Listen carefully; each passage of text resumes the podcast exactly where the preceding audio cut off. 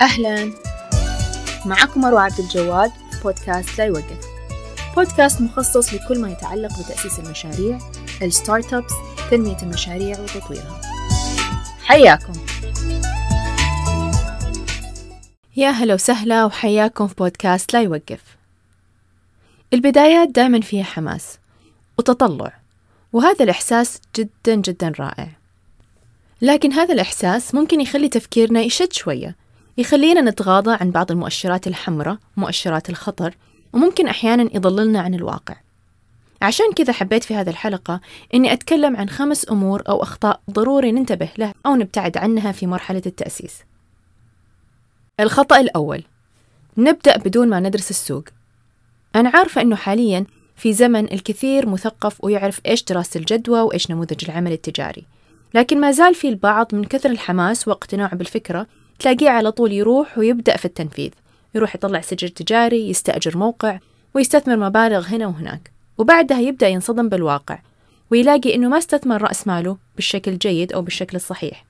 وبدأت تتراكم عليه الديون وبدأ في تصليح القرارات الغير سليمة اللي أخذها.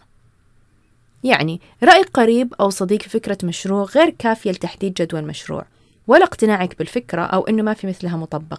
يمكن ما هي مطبقة لأنها غير مجدية. الخطأ الثاني إنك تبدأ وما عندك رأس مال كافي أو سيولة كافية خصوصا رأس مال تشغيلي. نشوف هذا السيناريو يتكرر علينا كثير.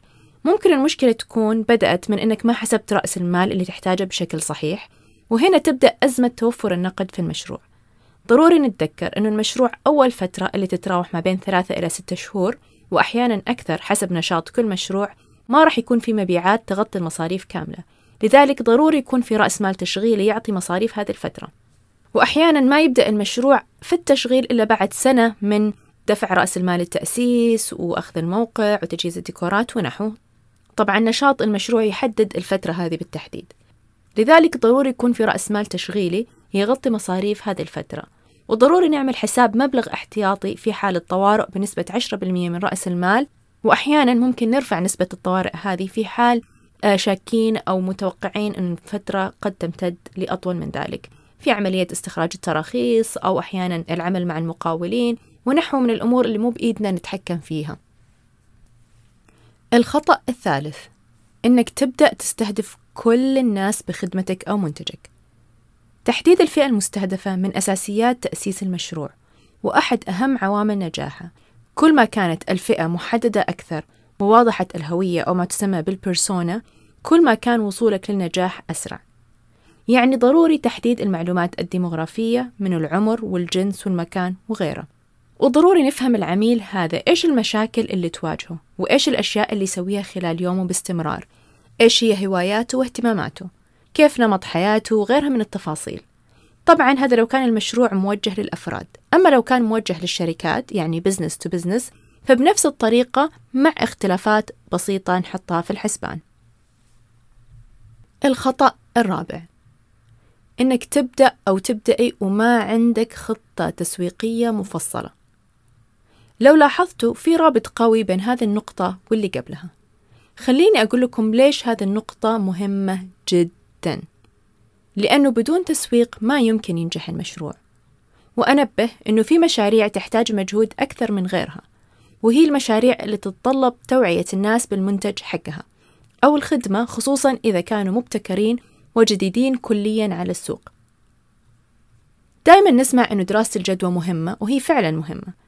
لكن الأرقام اللي تظهر لك في دراسة الجدوى ما راح تقدر توصل لها بدون خطة تسويقية قوية وكاملة. لا تنتظروا تبدأوا المشروع وبعدين تفكروا كيف راح يتم التسويق له.